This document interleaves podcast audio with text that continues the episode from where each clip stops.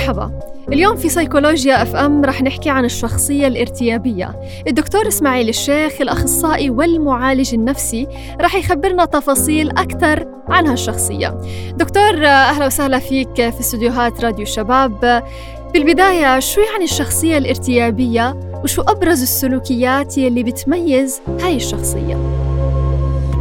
بصراحة معنى الارتيابية يعني الشخصية الشكاكة أو التي يعني ينتابها الكثير من الشك والسلوكيات الغريبة.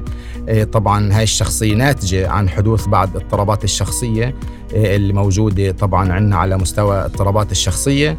الشخص الارتيابي هو دائما شخص شكاك للغاية مع الآخرين. ويشعر أن الآخرين لا يثقون به ويعتقد أن أنهم يريدون إيذائه أو تشكل ضده مؤامرة.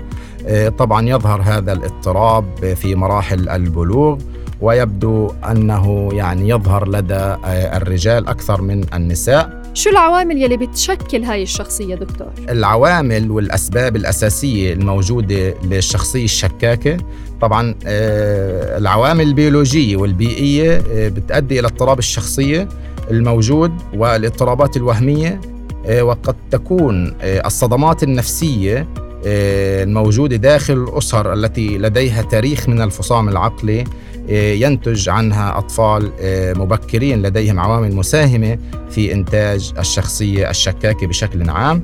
أيضا الأشخاص الذين يعانون من العزلة ويفضلون العلاقات المنعزلة والأقران اللي هم السيئين أو المنحرفين ولديهم نسبة عالية من القلق الاجتماعي والفوبيا بشكل عام ولديهم مشاكل في التحصيل الأكاديمي ولديهم حساسية عالية وأفكار ولغة غريبة.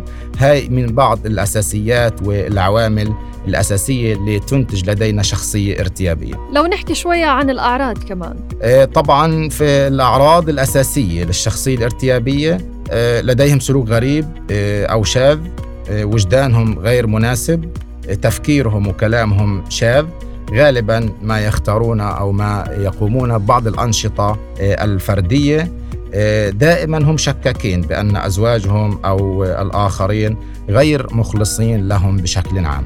طبعا تظهر هاي الشخصية موجودة في كثير من المجتمعات الموجودة في قطاع غزة أو في فلسطين بشكل عام والوطن العربي.